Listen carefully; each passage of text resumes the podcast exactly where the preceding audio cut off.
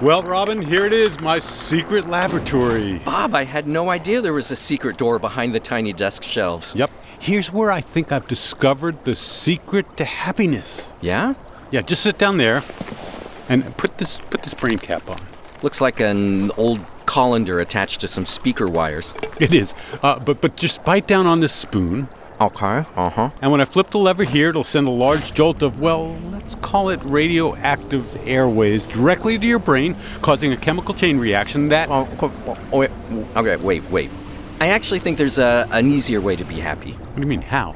Well, by supporting the NPR stations that make shows like All Songs Considered possible. Yeah? Sure, when you support your local NPR station, you're helping to bring things like Tiny Desk, New Music Friday, and All Songs Considered into the world. That brings music and a whole lot of joy to everyone. And being a part of that feels great, right? I guess you're right. How do I do it? Just go to donate.npr.org slash music donate.npr.org slash music. Yep, and that's where you'll find your local station and you can get started. Donate.npr.org slash music. Got it. Just be sure to give and show your support before the end of the year. I can do that. All right, now, just for fun, uh, go ahead and throw that lever.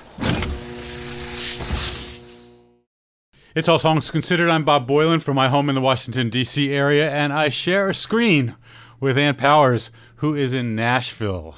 Hey, Ann. Hello, Bob. Uh, we're going to count down what our music loving listeners and nerds picked for their top 20 albums for 2020. This list is really quite different from the NPR Music Top 50. In fact, I'll put a top 50 of our nerdy listeners up there too, so you can look and be amazed at some of the picks. And only about a dozen albums were the same from our listener picks to the NPR music picks, and uh, maybe we could talk a little bit about as to why that's true. Doesn't it really reflect the incredible amount of music and, and great music that came out in a year when uh, we were all supposed to be woodshedding and having existential crises, yet the music world rolled on and artists continued to be creative and listeners continued to crave what they could give us. And and in some ways, I think our list reflects because we listen to so much new new stuff. Our our list reflected more new stuff, and and one of the things that this top 20 and this is not a diss at all but one of the things about this top 20 list that we're about to go through is it contains an awful lot of established artists. And um, the one most established is number 20 mr bob dylan. There you go. And his rough and rowdy ways made uh, number 20 so established that he's brand new again. When this record came out i wasn't at all surprised or shocked that it was yet another masterwork from Bob Dylan. And yet there's always a little bit of a sense of surprise because, I mean, the man is turning 80 in 2021. He is the elder of elders. He is the, if anybody could rest on their laurels, it, it would be Bob Dylan. If anybody could go pursue his hobbies, his hobby of a, of being an iron worker, which is literally his hobby. He makes like giant iron gates, or, you know, develop his whiskey business that he has now. It's Bob Dylan's right to do that, but no, he's still as engaged with the issues of the day, as dedicated to writing epic songs that, that connect with all of American and world history. And he still sounds great. His voice still sounds great. And speaking of epic songs, my gosh. The epicest. yeah. Murder Most Foul was one of the more extraordinary songs of 2020, and it, its origins are around the, the assassination of John Kennedy in 1963. It makes references, I think you and I figured out, to about 84 different songs inside of this song. Let's play just a little. We're going to play mostly bits of songs and put all of them online for you to hear uh, in full. So, uh, but we're talking albums. It was a it was a great album, but this was certainly the song that that pulled so many of us in. So let's play "Murder Most Foul."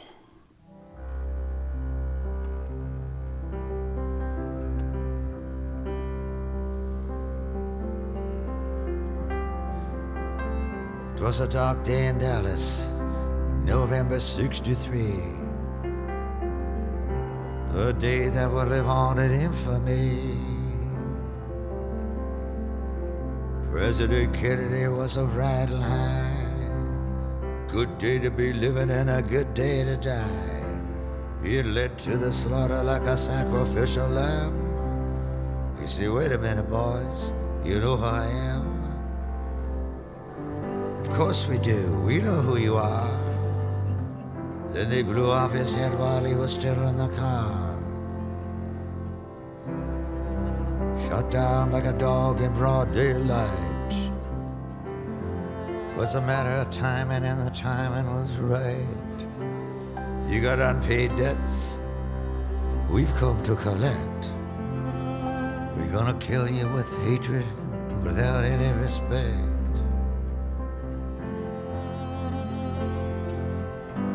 We'll mock you and shock you, and we'll grin in your face. We've already got someone here to take your place. The day they blew out the brains of the king,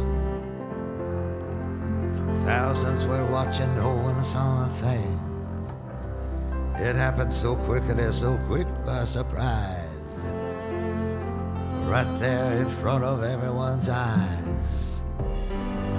Greatest magic trick ever under the sun. Perfectly executed, skillfully done. Wolfman, oh wolfman, oh wolfman, owl. Rub a dub dub, it's a murder most foul.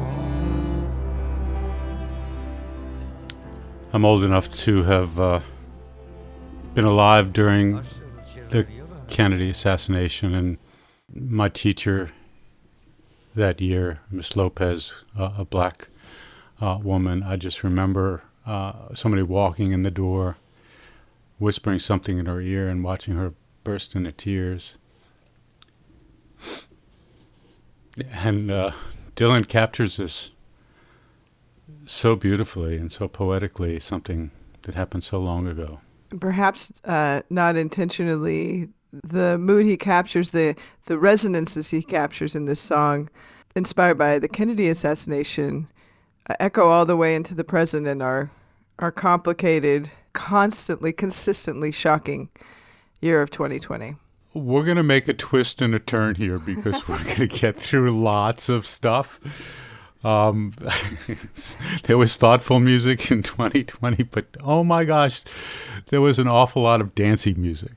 Thinking and dancing music together, right? I mean, that's the thing. It's like maybe it was Lars Gotrich, our wonderful friend and colleague, who coined the phrase uh, dancing alone in your kitchen or sad disco. And this next record, Charli XCX, it's not a disco record, but it really captures both the joy of what we're missing or what we've missed during the pandemic of gathering together with, with bodies, of falling in love, of being on a dance floor and sweating and partying, and also kind of that wistful mood of being in quarantine. She made this record, How I'm Feeling Now, in quarantine. And Bob, it's a pop record, but it's just as much like an auteur record, a singer songwriter record as any other because Charli XCX, her heart and soul is at the center of this music. Let's play uh, Pink Diamond from Charli XCX.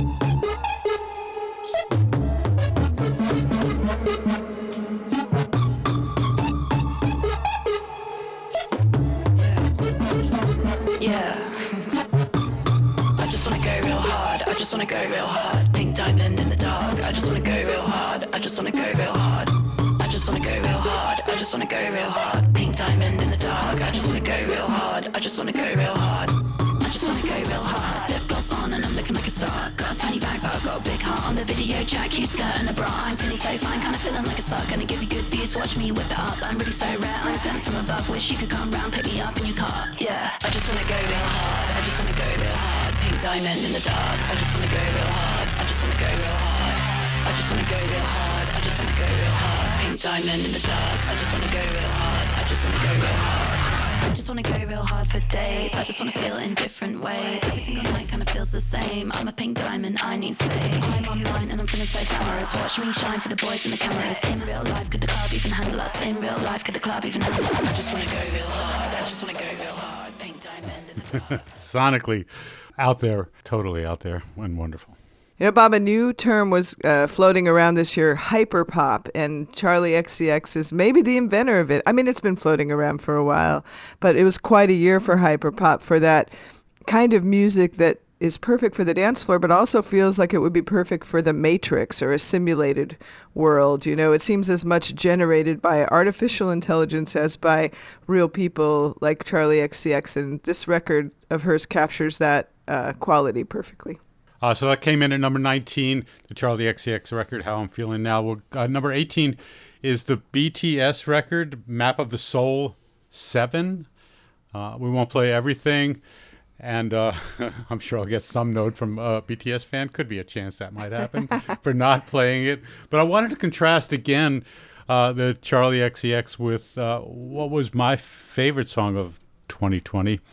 Uh, came from uh, Adrianne Lenker. We know Adrianne Lenker from Big Thief. She made a record in a cabin in the woods.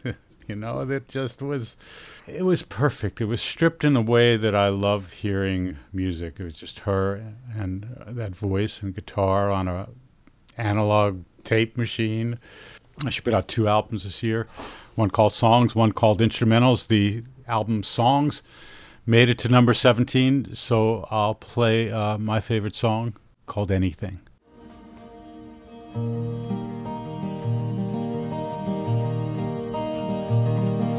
Staring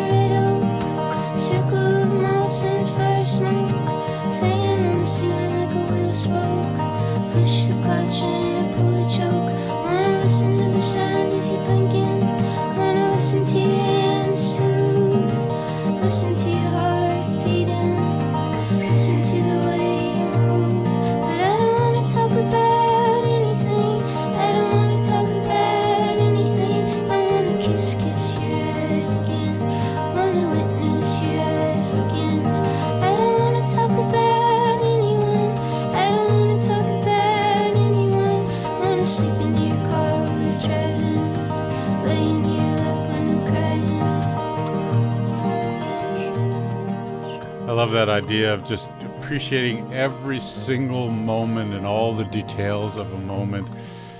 Not talking about things, just enjoying that that beauty of the everyday. It's tempting to uh, hear the pandemic and the effects of the pandemic in everything, in every piece of music, every every novel you read, every movie you watch.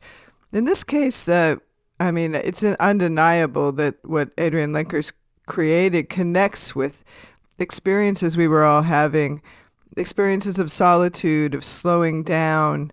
I mean, I don't know about you, Bob, but for me, quarantine meant I took a hard look at my life and how much I have been running around and not paying attention to those little details. And I don't want to say anything is a blessing this year, but there's value in that space. And I think uh, this music that she's made captures both the quality of loss and sadness, but also the strange beauty of that solitude.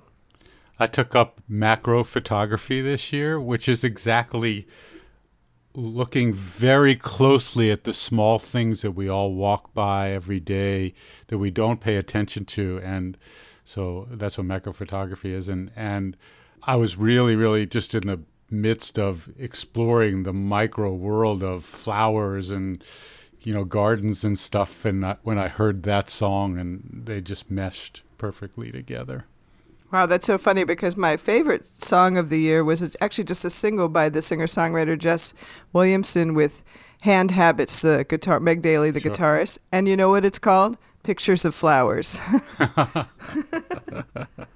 Awesome. Uh, so number 17 was Adrianne Lenker. We're going to 16 was Mac Miller, uh, Circle, which is sixth and final album from Mac Miller. Yeah, I, mean, the loss of the rapper, I'm going to call him a singer-songwriter, Mac Miller, um, was a real tragedy. He he died too young, and this is his uh, final posthumous release. And I think it really hit people as any posthumous release does, but also just an excellent record. It just makes it all the more sad that we don't have him around to make more records. And his Tiny Desk concert was one of the last things he did and performed. You could see the heart and love for all the musicians of one another watching that. And uh, and when he passed, just about a month or so after uh, that Tiny Desk performance, I, I remembered so much the moment of love that was shared amongst friendship. Absolutely. Uh, it's always important to remember that the loss of people through misadventure, drugs, or other other forms of misadventure, we must reserve judgment on the person. And it seems like Mac Miller was, was so loved and a real tragedy that we lost him in that way. Let's go to number 15. Uh, Perfume Genius, Set My Heart on Fire Immediately, which is my favorite album title. Of I the year. know. This record set my heart on fire immediately. Mike Hadreas just continuing his his arc of ascension as the poet of sensuality and all of its joy and and pain and complexity and you know this record uh, is about masculinity quote unquote but uh, you don't have to identify as masculine to love and and feel connected to these songs. It's it's as with everything with Mike and uh, Perfume Genius. It's about desire. It's about how music rushes through your body, just as you know, the desire to be with another person rushes through your body. And it's also about thinking through how intimate connections shape yourself and your identity in your life. But man, it made you dance. It made you cry. This could have been the only record I listened to this year, and I would have been okay. Absolutely body shaking sounds and lots of cool uh, sonic textures. Uh, let's play from uh, the number 15 album, Set My Heart on Fire Immediately. Let's play the song Describe.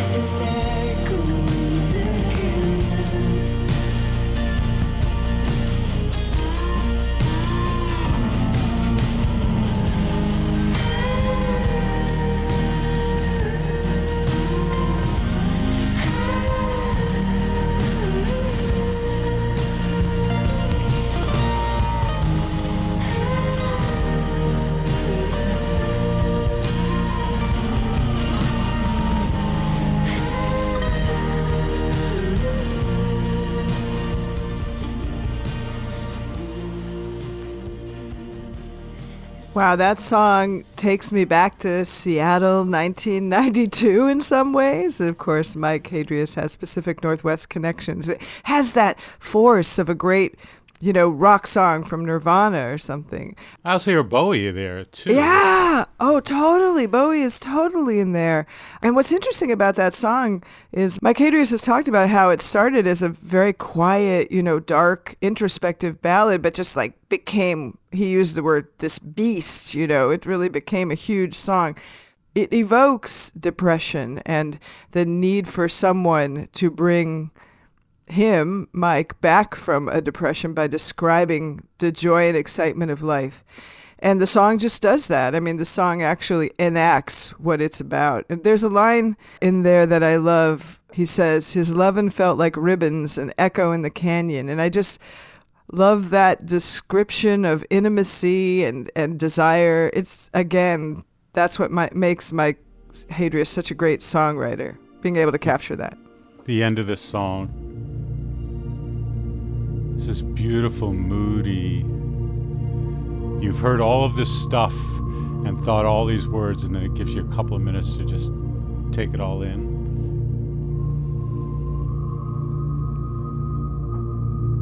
Love that. Isn't it great when music does what it says it's going to do? Yes. We have um, number 14 came from, an, again, a, another really well established group, and, and uh, that's The Strokes, The New Abnormal, which is a, a pretty good uh, title for a record. I think it's great that listeners voted this one at 14 because I love when listeners are loyal to a band, you know, and, and the Strokes rose to the occasion. They made a great record for their longtime fans. Yeah, that was their sixth album produced by Rick Rubin. You just mentioned loyalty and fans voting for stuff, which I love. And I was talking about well established artists on our list. But our next artist is maybe the only one, certainly in the top 20 and maybe in all of the top 50, who could sort of ha- be said to have a debut album. There's a Hayley Williams on our list. We know her from uh, Paramore, who put out a debut album. That's legit. But Rina Sawayama put out sort of a mini album a handful of years ago, back in 2017. But this we will call her debut album and the only debut album to make it on our top 20 list. The album's called Sawayama. At such a young age, only 20 years old, uh, Rina Sawayama is already a fully fledged artist with such a vision and and she is engendering loyalty uh, among her fans, even with this only being uh, her debut album. She's Japanese, she's based in the UK, and she's creating this sound that takes us to the dance floor and the rock arena at the same time. She expresses her own identity as pansexual. There's protest in this music, there's defiance in this music, there's a lot of joy and just a lot of swag. you know, I mean, she has she has so much style, and I I just love that about her, and and tenderness. So, what do you want to play? Let's hear "Comme des Garçons," which all those elements I mentioned are in this song. And uh, if you're sitting down, stand up because you got to dance now. Can I just record you doing that?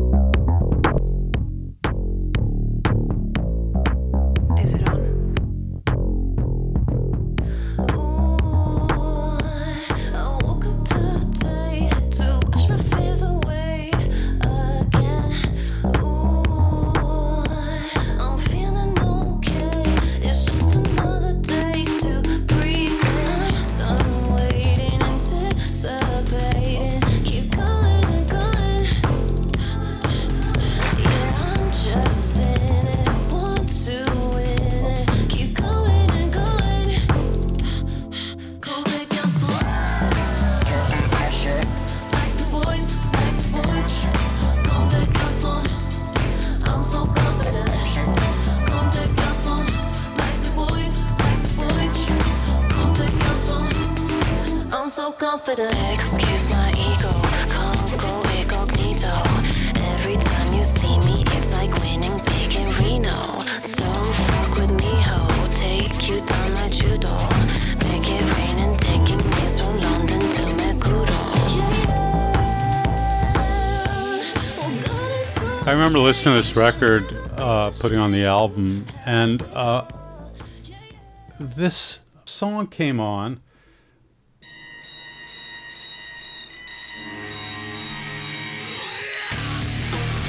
And I thought, what happened? I, I thought I was listening to Rina Sawayama. Uh, this can't be the same record. And, and I'm running to look at like, did I have it on you know random play or something? But give us one second here.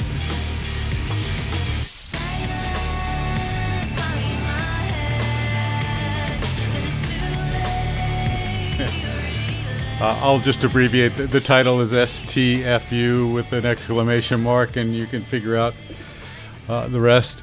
Uh, but I love that there's so, like you said, the rock arena, the dance floor, so true. It's all there inside of her. and we are just standing in awe. So that was Rina Sawayama coming in at number 13. The number 12 album from Tame Impala, The Slow Rush of music of Kevin Parker. Uh, the fifth album, another uh, dancey record and Sonic Adventure, yeah.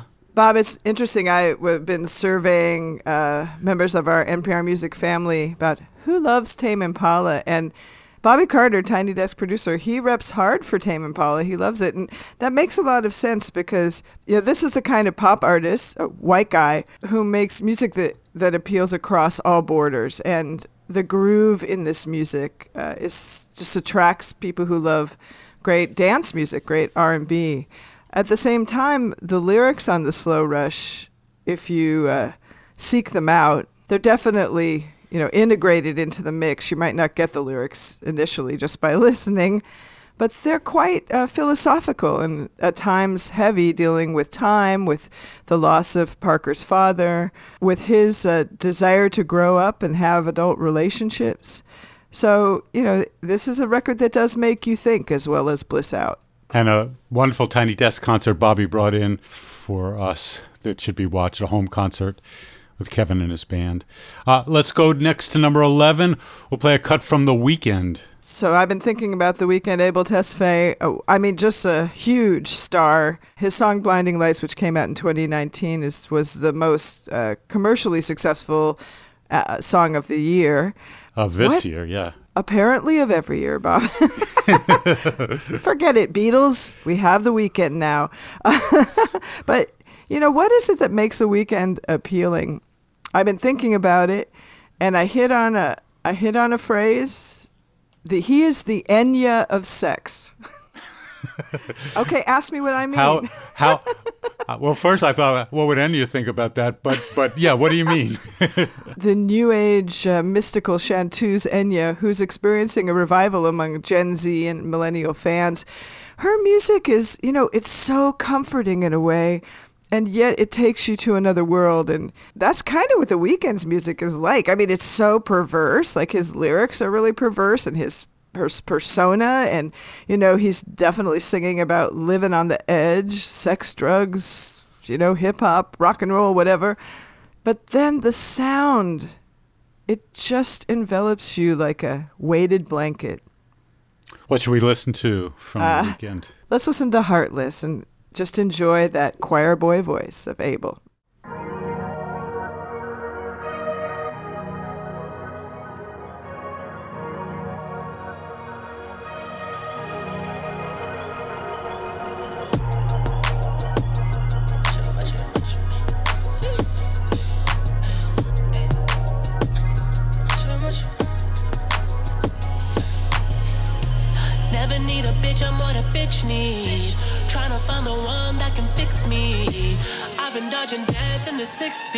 Speed.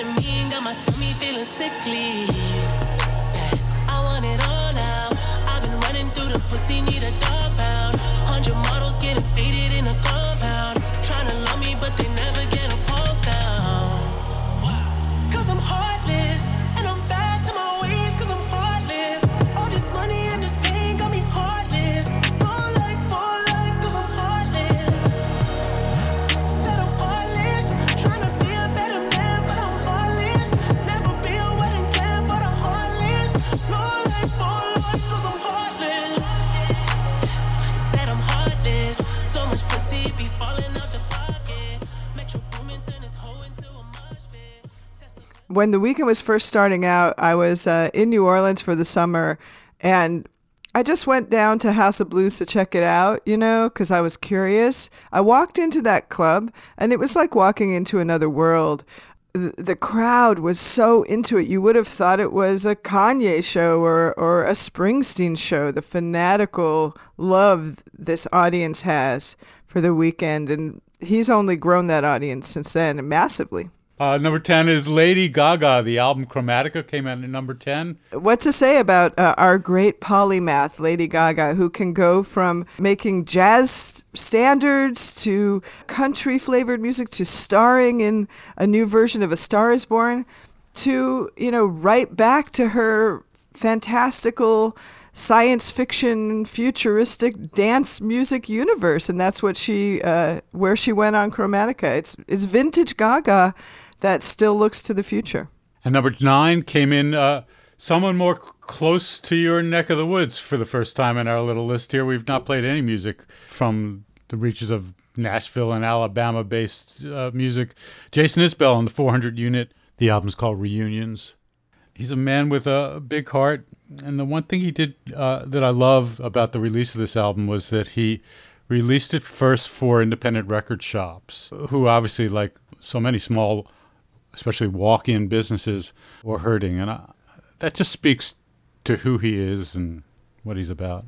It truly does speak to who Jason Isbell is, and he and his his uh, creative partner and wife Amanda Shires, who's also a member of the 400 unit, um, making extraordinary music this year. Shout out to Amanda. Highwomen swept the Americana Awards this year. She's in that sure super did. group. Um, but reunions, uh, what can be said? Another great amazing set of poignant short stories, really, in the form of songs from Jason uh, with that great band he's had. I mean, if there's a personal loss I feel this year connected to music, it's not being able to see bands like Jason's on a regular basis because every year they rock the Ryman here in town for uh, an extended run and I just wish I could be in that mother church of country music listening to this music. On this album, Jason does what he does best. He spins tales with such poignancy and uh, shares them in a voice like no other. Uh, we lost our, our great mentor and uh, Nashville Saint John Prine this year.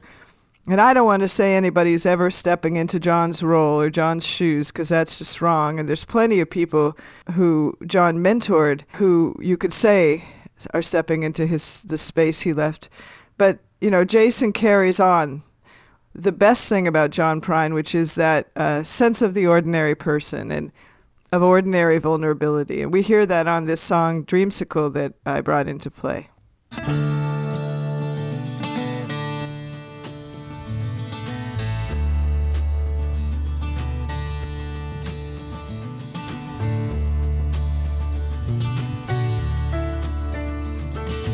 Guess we're leaving town again. We're moving out, moving in. Gotta break the news to all my friends, but they won't care. They'll just find another face to fall behind, take my place, and run way past second base and just stand there. A dreamsicle on a summer night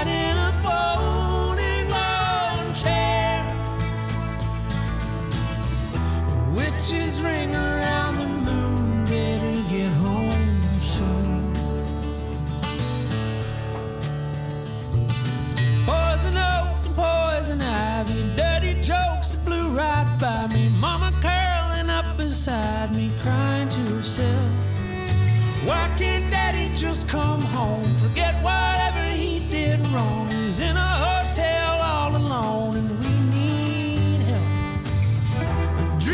dreamsicle on a summer night in a folding lawn chair. I'm still packing up my room, gotta get home soon. Yeah, I love the details in his storytelling for sure.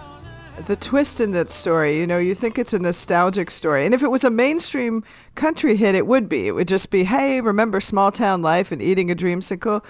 But then it's about um, a broken family. And the dreamsicle is the small gift the mom gives the son because uh, dad's not around. That is the thing that makes Jason Isbell a great storyteller. That little, that little turn. Agreed.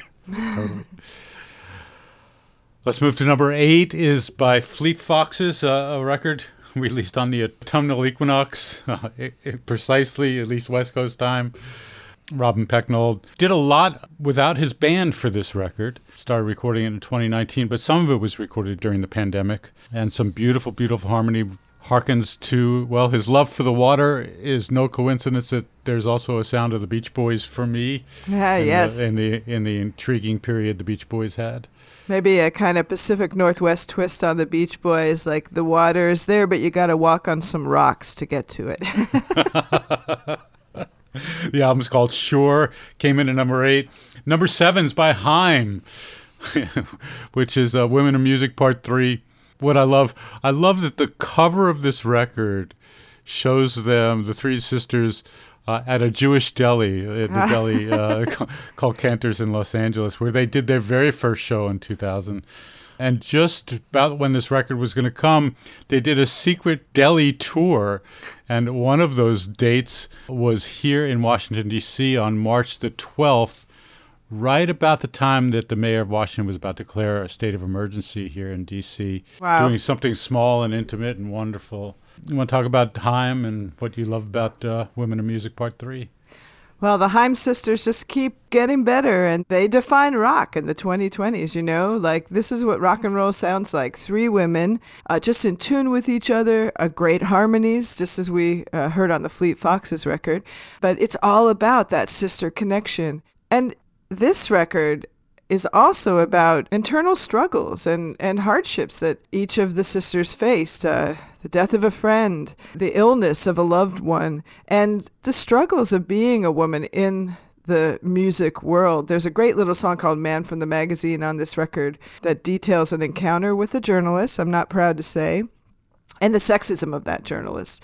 And I love that Haim is laying it on the table, like the the sisters are telling it like it is.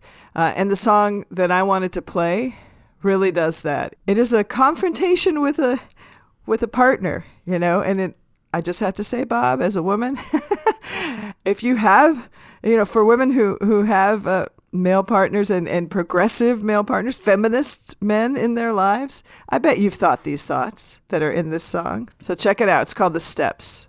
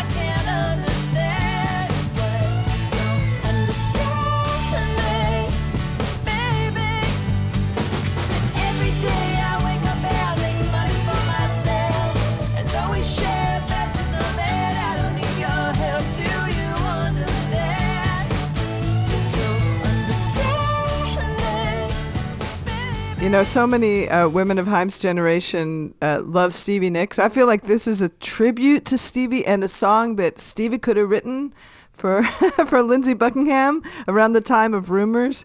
Uh, you know what I mean? It's just, she's. I love the lyric. Every day I wake up and make money for myself, and though we share a bed, you know that I don't need your help. Do you understand? You don't understand me. It's like this is the struggle. This is the working woman's struggle, and I never heard a song like this before. So props to you. Thanks for doing it, Haim. And in a way that uh, you want to sing along. Yeah. oh, believe me, I do. That's number seven, Women in Music Part Three. Let's take a break and we'll come right back and count down to the number one album of 2020 as you, our listeners, picked it. You're listening to All Songs Considered from NPR Music. This message comes from NPR sponsor BetterHelp. BetterHelp offers licensed professional counselors who specialize in issues such as isolation, depression, stress, anxiety, and more. Connect with your professional counselor in a safe and private online environment when you need professional help. Get help at your own time and your own pace. Schedule secure video or phone sessions, plus chat and text with your therapist. Visit betterhelp.com/songs to learn more and get 10% off your first month. It's All Songs Considered. I'm Bob Boilen. I'm here with Ann Powers. She's in Nashville. I'm here in the Washington, D.C. area. We are counting down listener picks for the top 20 albums. We'll put a top 50 of those picks online for you to see and to hear. Dua Lipa came in at number six, Future Nostalgia. We just put up a wonderful tiny desk from her. Also, there was one this year, a home concert from Haim as well. So many great home concerts. It's just astounding uh, what Tiny Desk brought to the world this year. We did over a hundred home concerts. Insane, and and from huge stars. Uh, I mean, BTS did a home concert, but then also from emerging artists like one of my favorites, Ashley Ray. I love that Tiny Desk still balances, you know, the brand new artists out of Nashville, uh, like Ashley Ray, next to the superstar. You know, that's what makes Tiny Desk so special. Thanks. One group that came uh, Tiny Desk uh, a long time ago and autographed a banana. okay. yeah, well, there you go. Was Run the Jewels. There's a segue for you. Uh, Apropos actually, of nothing. what they did this year to music and with politics and putting back into the culture their feelings of what they saw was really pretty special. RTJ4 is the album. Yeah, this is a record that uh, you know, file under perfect timing. This album was ready to release on June 5th, but last week of May, the killing of George Floyd in Minneapolis uh, at the hands of uh, Minneapolis police occurred. The video of that event circulated around the world, and a new phase of social justice activism was born. And Killer Mike and El-P, the two venerable rappers, uh, producer behind Run the Jewels, they pushed the release date up just a couple days because they felt like this music had to get out in the world. I think the fact that RTJ4 resonates so strongly with the Black Lives Matter movement and with this moment in social activism says so much about Run the Jewels because the music was obviously made before the events of this summer.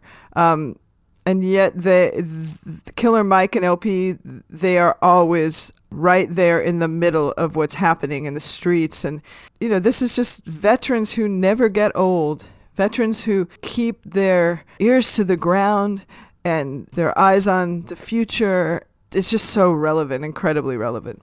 What should we play from the record? We're going to hear a track pulling the pin, Bob. Um, and I chose this one because it features another elder who is immortal, Mavis Staples.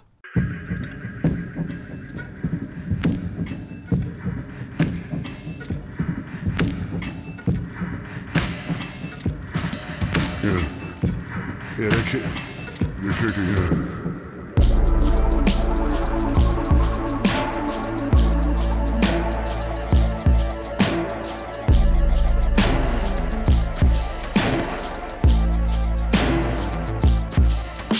From a long line of the rancid as swine came the violators. The cloven foot designers, a high crime for the Iron Ages. Twisting down through time, see them trying to unwind creation. Don't be surprised, it's a mistake to think their influence had faded. But what a wretched state of danger we've made here. I thought to me, perhaps explaining years of self lobotomy toxically, perhaps explaining tears and even tears in my cosmology. You numb yourself for years and it can wear upon you honestly.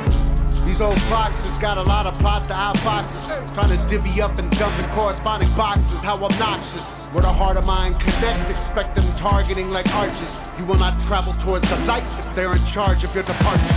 You think the universe forgot us the way the cursed pitch their product. Though our spirit's not a fire that can't be snuffed to turn to dollars, or the expanse across all space can't be contained in one small dollop. Now I see that it's the same moment in history back to haunt us, and here we are again. Hello, boy, long time watcher, first time calling it. Every cage built needs an occupant. Got a deadbolt, see a lock it in. Had a good run, but they stopping it. Wanna walk man to the coffin lid. Your heart out fiction band, truly the truth, the stranger document. And at best, I'm just getting it wrong, wrong. And at worst, I've been right from the start. It hurts, I've been torn apart. There's a grenade in my heart, and the pin is There's a grenade. There's a grenade. A grenade. At best, I feel difficult, but when you pitiful, then every day's like a satanic ritual. Beautiful soul with the rogue and the criminal. Know much the holy hold on to their principle. Kicking and screaming while watching the demons collecting the gold and the diamond residuals. My pastor say God has promised us paradise, live a good life, it is pivotal. I promised my mama that I would stay honest, but I want it all in the physical. And promise I'm honest, I probably be punished, cause keeping that promise too difficult. So picture me red as I sit on the bed with my hands on my head and this pistol. Why the fuck must I be miserable? The devils, they do the despicable. And still they move like they invincible. These filthy criminals sit at the pinnacle, doing the typical, keeping us miserable. Taking the most and providing the minimal. Hate to sound cynical, but shit is pitiful. Times is just critical. Like Jimmy Savile, they typically kill kids in a ritual. I'll murder the miserables. I'll make it all biblical. I'll cut off the hands that for their life and I'll put it up digital. Fuck the political. The mission is spiritual. A murderous miracle that was in here to just punish the terror. Static in my mind, like sanity on borrowed time. Like right and wrong can't be defined. There's a grenade in my heart, and the pin is in their palm. There's a grenade.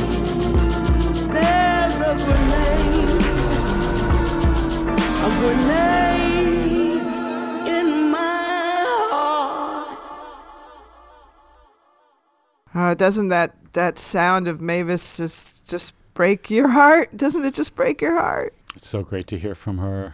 And Killer. Mike, you know, he was out there really as a, as an activist and public figure too this year, just uh, one of the men of the year, I think. So I'm really happy this record was was here for us when we needed it.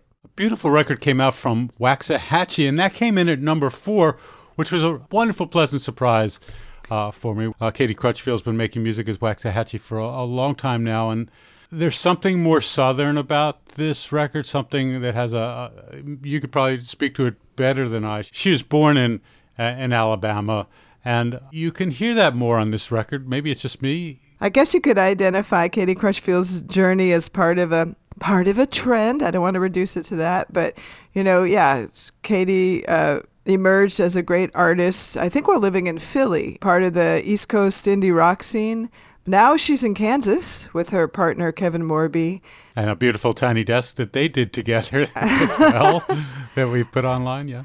One thing people have been talking about this year, Bob, is uh, I don't want to call it a luxury, but the pandemic has caused people to realize they don't necessarily have to stay in the urban centers where they think their careers are, right? And uh, Katie Crutchfield's journey away from the coast, the East Coast, and back to, in this case, the Midwest, maybe that's part of what makes this record special. You know, there's a kind of a settling into herself. And as you said, a more pastoral feeling. Some people have called it Americana. I mean, to me, it's just another great Waxahatchee record. I have, there's, there hasn't really been one that I haven't absolutely Yeah, true, loved. true. But she, she got sober. She's moved to a new place and, and all of those things factored into the focus and perspective on this record. Uh, let's play a song called Lilacs. It's sort of uh, both in the rim shot of the snare and the lyrics of the song uh, sort of feels like the ticking of time to me.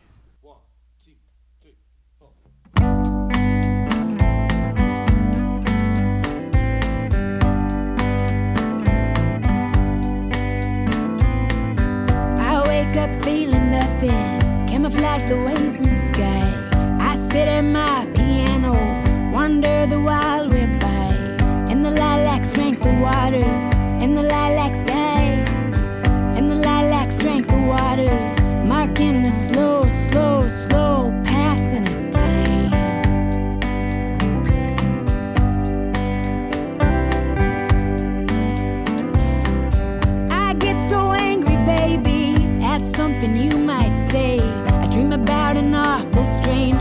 work my way through the day. I run it like a silent movie, I run it like a violent song, I run it like a voice compelling, so right it can't be wrong. If I'm a broken record, write it in the dustbin.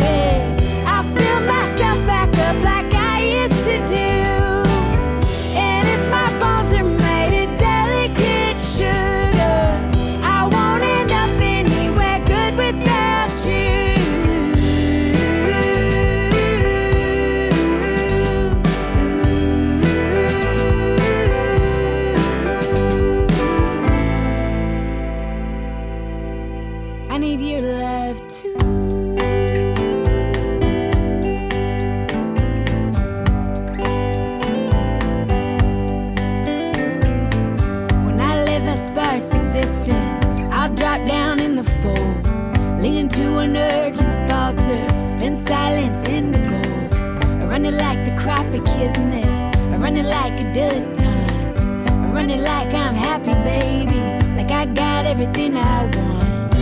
I'm a broken record,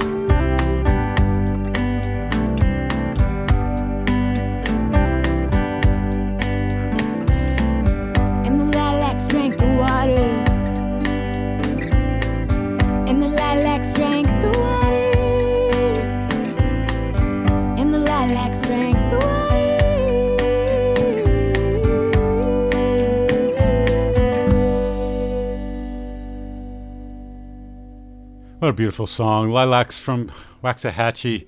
Our number four album, St. Cloud. Our number four album. We're going to head to the top three now with uh, Fiona Apple. Yeah. I still remember the day at South by Southwest where you sang and danced a little Fiona Apple dance. Uh, but I'll- Who, I'll my whole out life is a, my whole life is a Fiona Apple dance. I thought of you the moment this record came out. oh my gosh, so she ah, what do you say about when this record came out? It was like she she was our savior for a minute, you know. I mean, people were so excited when this record hit. And, yeah, Fiona hadn't released a record for for many years.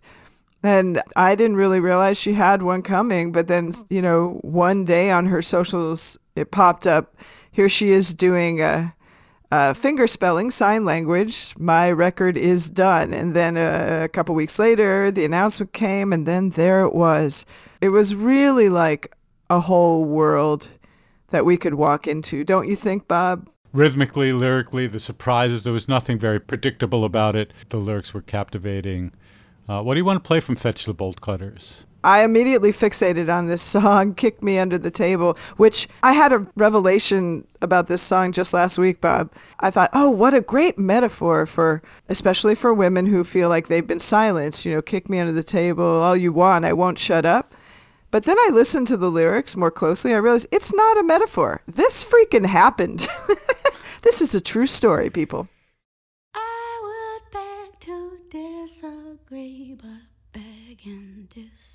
Disagrees with me. I would beg to disagree, but begging disagrees with me.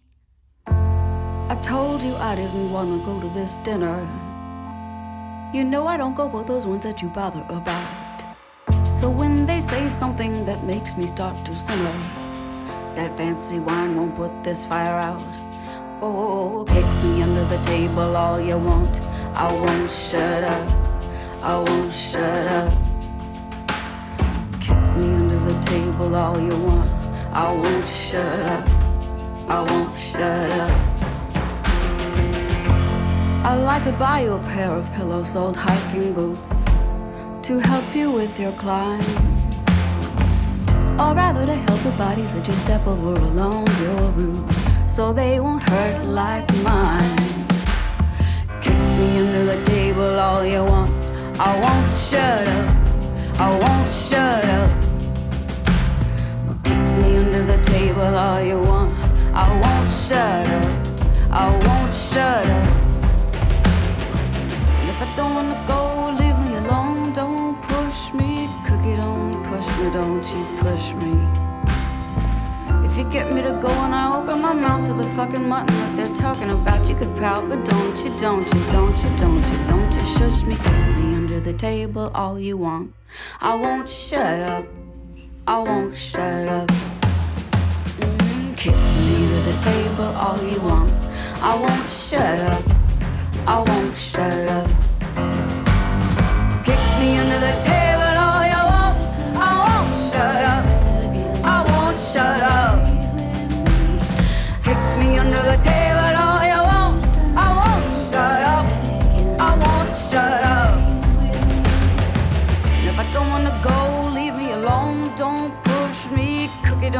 push me. Don't you push me. If you get me to go and I open my mouth to the fucking mutton that they're talking about, you can pout, but don't you, don't you, don't you, don't you, don't you shush me.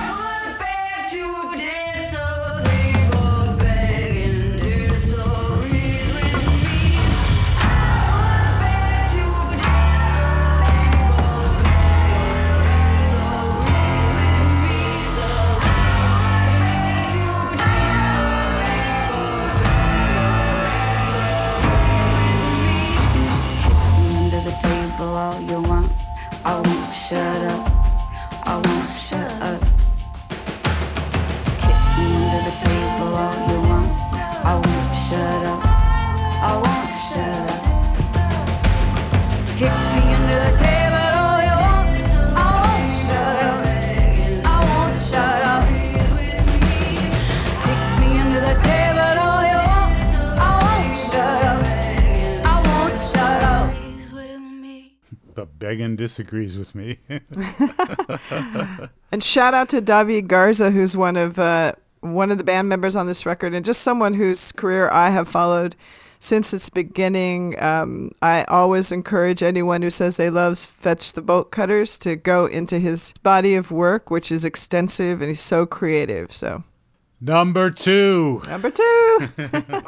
you talked about surprises in records. Taylor Swift's folklore. Were you surprised, Bob? I need to know. How did you feel when you heard that uh, Taylor Swift was working with Aaron Dessner of the National? Yes, and Bon Iver. Yeah. And, uh, unexpected. I love when musicians do that, and I love when musicians get outside their box. You know, one of the things, and maybe I'm looking too deep into this, but one of the things that all musicians get into is that cycle. You make a record, you go on tour. You get a little break, you write a record, you go on tour. And it's hard to step back and think about what is it that I really want to do. And not musician many musicians will take the time to do that. And I think that's what happened here. I think you're right. I think also we need to acknowledge the presence of Joe Alwyn, uh, Taylor's significant other, who we know is an actor, but she said in interviews that he's also a musician. He co-wrote some of the songs on this record and also on um, even more recent release, Evermore. And she said that one thing that's inspired her is he'll just be playing music around the house. Like she'll walk into a room and there he is playing a guitar, playing the piano. And it makes you wonder, like, okay, Taylor Swift, she's been a star since she was a teenager. She came up in Nashville in a very kind of um, you know, let's say regimented scene, you know, country music, mainstream country music, you go into an office and you co-write with other people and you know, it's very professional. And that's Taylor. Her whole life she's been a professional. And suddenly she's like so many people this year, her profession was pulled out from under her and she's very lucky. She's super rich and she was able to handle that financially.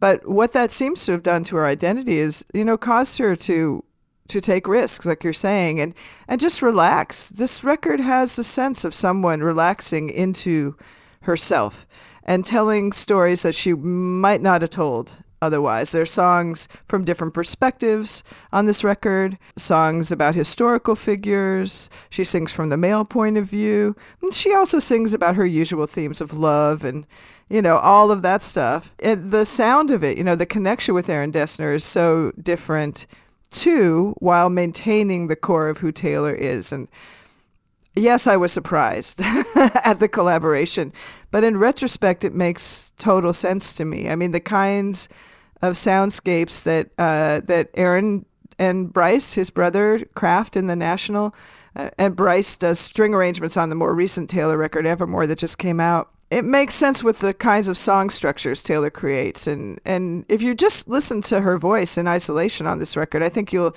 you'll realize she's been uh, telling these kinds of stories in this way for a long time. It's just a different frame. What should we hear from uh, Taylor Swift's folklore? One song really stood out to me, Bob, and it's called Seven. This is a, a great example of Taylor pushing herself in terms of the kinds of lyrics she's writing. It's the story of a childhood friendship with a little bit of a dark undertone. So beautifully told. The music is just perfect. It just shows how um, Aaron Dessner's style and hers perfectly combine. Please picture me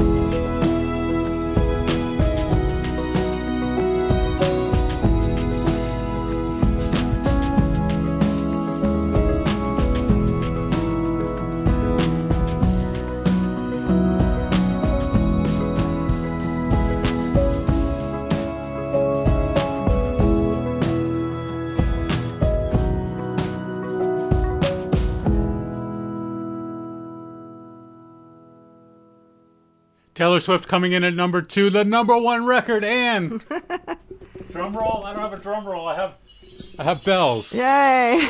Perfect.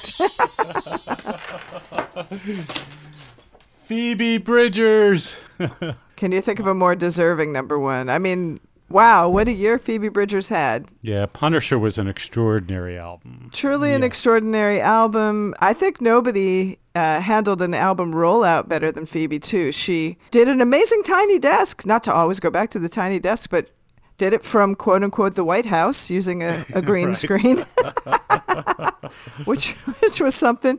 She did a lot of great live streaming uh, to support this record, which was a joy because, you know, for all the futuristic music we've heard on this show today, and, you know, for all the different directions people have gone in music, here is a classic singer songwriter telling stories from her heart that sound just as great if it's just her and a guitar as they do in the beautiful arrangements on the record.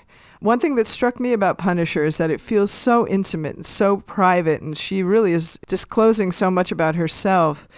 But the band really matters too. I mean, she made this record before quarantine, and and she is supported by her collaborators like Conor Oberst, you know, and her friends in the band Boy Genius who sing on the record. She's supported by them in a way that allows her to be even more intimate, even more herself. And these songs take twists and turns.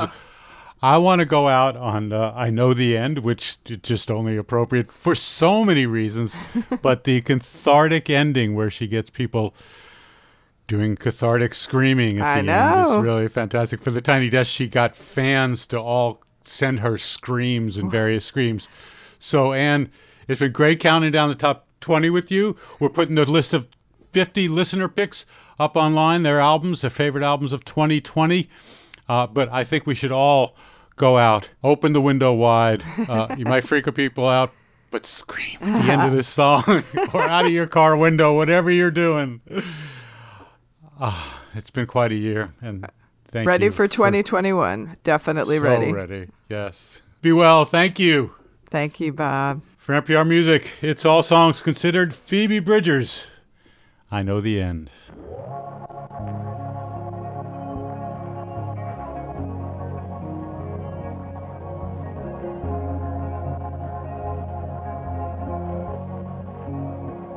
Somewhere in Germany, but I can't place it.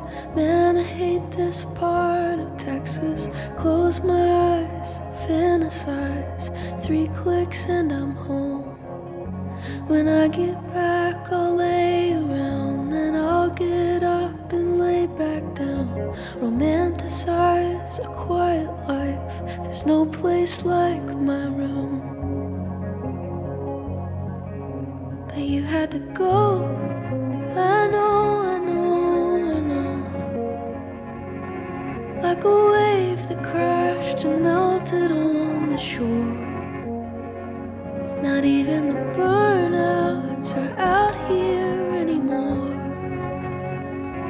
And you had to go. I know, I know, I know. Out